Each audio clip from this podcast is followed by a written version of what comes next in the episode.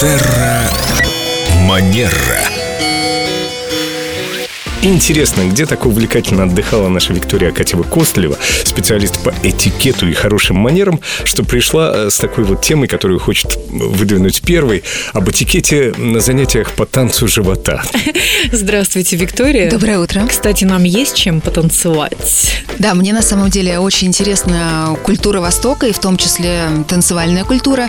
И не так давно я была на одном из занятий в Петербурге, кстати, Семен, и обратила внимание вот на какую вещь. Танец живота, он обычно чем сопровождается. Часть этих танцев – это движение активные бедрами. И обычно у танцовщиц мы можем это видеть. Есть специальные такие наряды, либо это пояса, либо это там брюки, расшитые монетами.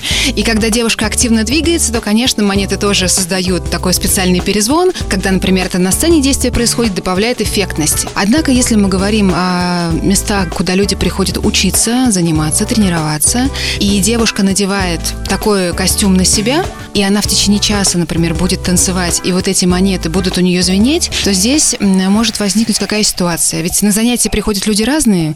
Кто-то приходит уставший, кто-то приходит перегруженный, кто-то, в принципе, приходит просто утомленный, чтобы восстановиться. И если помимо музыки и инструкции преподавателя еще будет такое музыкальное дополнительное сопровождение монет, то человек вместо того, чтобы отдохнуть хорошо и набраться сил на занятии, может дополнительно еще получить нагрузку. Конечно, от этого звона можно сойти с ума. Ну, я бы предложил заменить монетки пайетками. Или купюрами. Шелест купюр гораздо приятнее. Вот с купюрами я еще костюмов не видела, Елена, а вот с пайетками, то, что предложил Семен, очень даже практичный вариант. И многие педагоги, кто обучает девушек, они как раз-таки, кстати, не только девушек, но и мужчины часто бывают на таких занятиях, они как раз-таки выбирают вот такие пояса с пайетками. Виктория, а вы были тогда? Сориентируйте нас, пожалуйста. А имеет значение размер живота для мужчины для того, чтобы прийти в такую секцию танца живота заниматься? Нет, не имеет. Кстати, я слышала о том, что танец живота вообще начался с мужчин. Это изначально был мужской танец.